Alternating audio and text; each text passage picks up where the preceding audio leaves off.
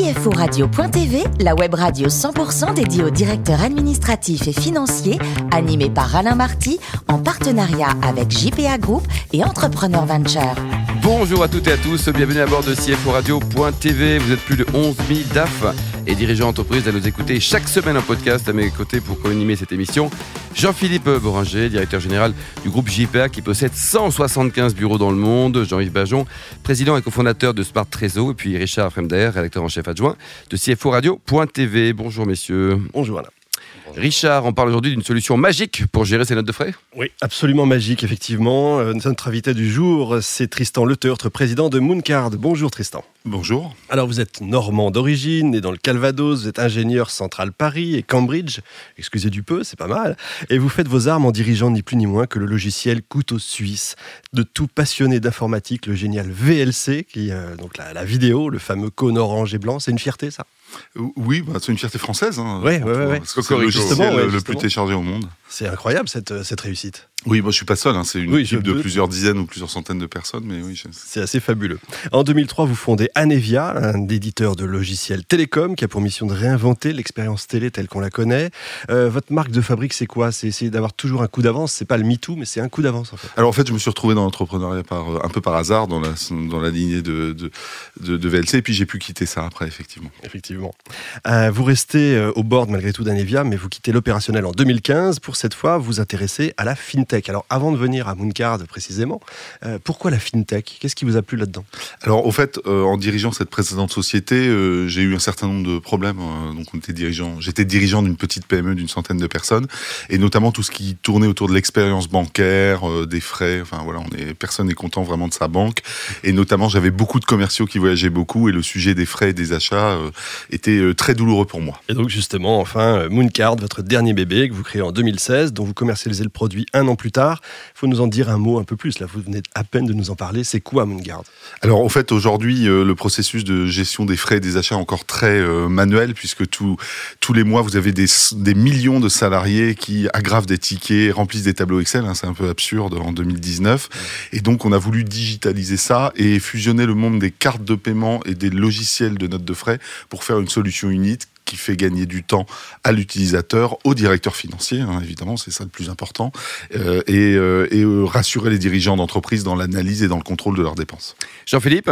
Oui, j'ai vu que vous aviez fait euh, deux levées de fonds. Euh, C'était pour financer quoi La recherche, le développement euh, Alors on est dans, dans, un schéma type euh, start-up ou, scale-up, c'est-à-dire gr- grandir le plus vite possible. On est sur un, sujet euh, qui, n'attend que des solutions comme les nôtres, hein, FinTech. Donc l'objectif, c'est au début, ça a été d'investir dans le produit, hein, d'avoir tous les accords au niveau du paiement, du logiciel, la comptabilité, et ensuite bah, de déployer commercialement ce produit. D'accord. Et le, le- le contrôle de la société, vous, en- vous l'avez conservé? Vous, euh, Comment ça se passe avec vos investisseurs? Oui, alors on a eu au début ce qu'on appelle des, copains des business angels. Voilà. des gens qui sont un peu fous et qui sont prêts à risquer dans des toutes petites entreprises.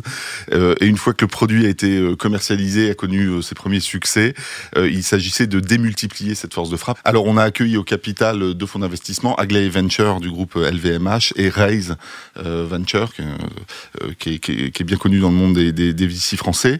Euh, et euh, l'ensemble des fondateurs gardent effectivement la majorité. Et vous avez levé combien donc euh, Au total, 6 millions d'euros. 6 millions d'euros. Euh, Jean-Philippe?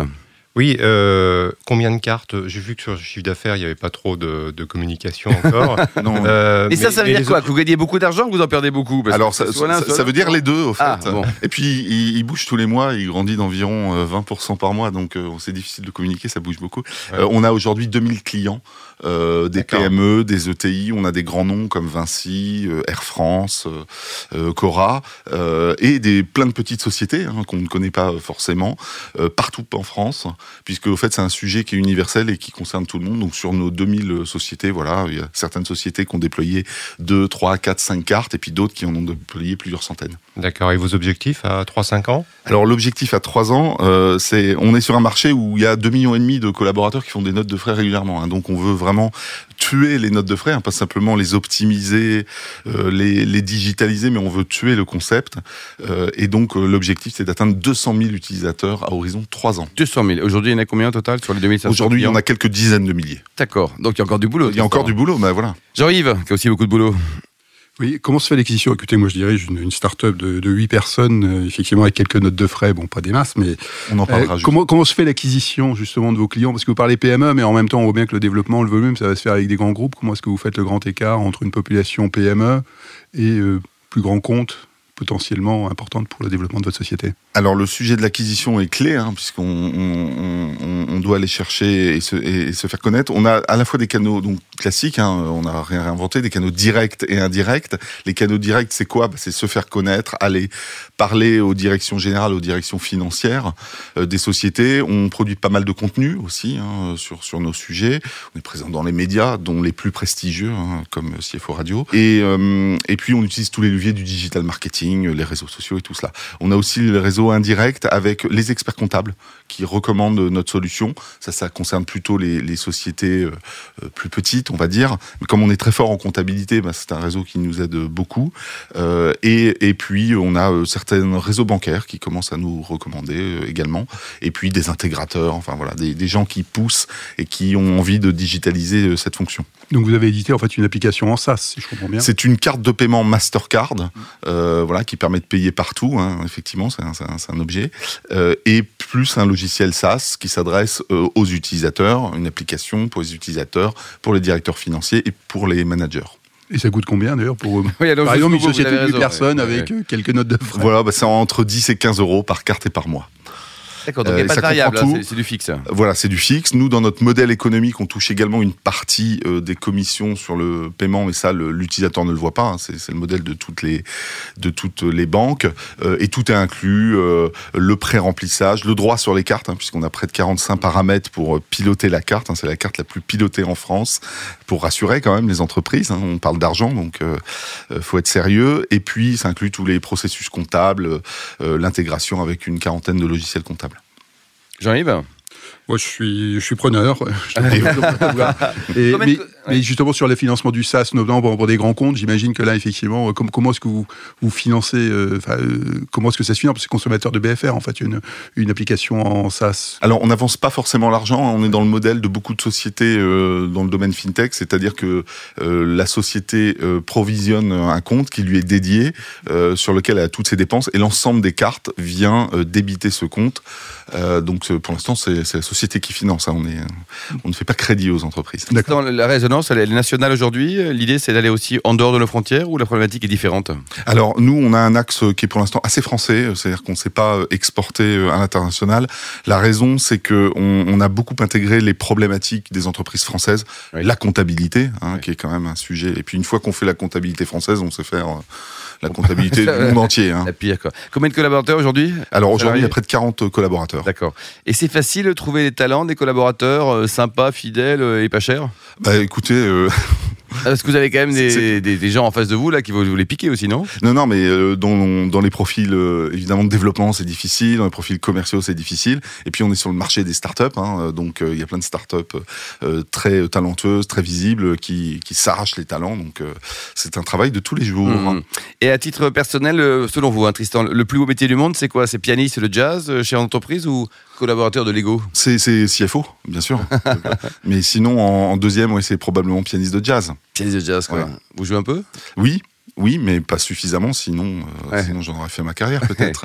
Et côté voyage, euh, vous avez un coup de cœur pour la Jordanie? Oui, euh, oui, c'est un pays où j'ai été il y a une dizaine d'années avec euh, avec mon épouse et euh, et c'est un- endroit que j'ai adoré parce que c'est à la fois chargé d'histoire hein, avec tous ces monuments, euh, c'est un peu le berceau de l'humanité et puis c'est au centre un peu des tensions actuelles euh, du conflit euh, euh, du conflit au Moyen-Orient donc euh, donc euh, voilà ça ça couvre des périodes incroyables. Vous avez couru combien de marathons?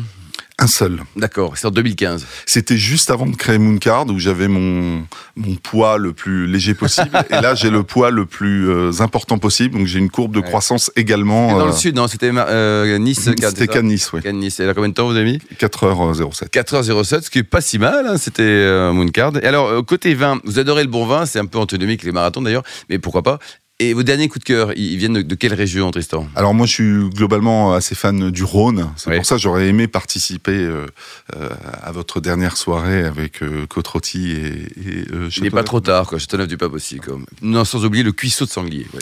Et, et donc là, Vallée du Rhône, quoi, plutôt côte rôtie Oui, voilà, Côte Rôtie. Euh, Ça vous va bien, quoi. Oui, ça- Et pour terminer, vous êtes également associé et cofondateur de Linky. Qu'est-ce que c'est exactement Alors là, on est sur un sujet qui n'a rien à voir, qui est le gaspillage alimentaire. Euh, J'accompagne une jeune société qui s'occupe de gérer la problématique logistique. Euh, vous savez que les grands magasins sont incités à donner les surplus alimentaires. Vous avez évidemment des associations qui sont en recherche de ça. Et vous avez un problème logistique qui est bah, les camions du Resto du Cœur ou de la Banque Alimentaire ont pas souvent, notamment sur le périssable, ne peuvent pas passer tous les jours. Et donc on associe, euh, je dirais, euh, n'importe qui. C'est une application que vous pouvez télécharger et transporter euh, bénévolement un sac entre le, le monoprix du coin et l'association qui en a besoin. Merci, bravo en tout cas. Merci beaucoup Tristan. Merci également à vous Jean-Philippe, Jean-Yves et Richard. Fin de ce numéro de CFO Radio.tv. Retrouvez toute notre actualité sur nos comptes Twitter, LinkedIn et Facebook. On se donne rendez-vous mercredi prochain à 14h précise pour une nouvelle émission. Radio.tv vous a été présenté par Alain Marty en partenariat avec JPA Group et Entrepreneur Venture.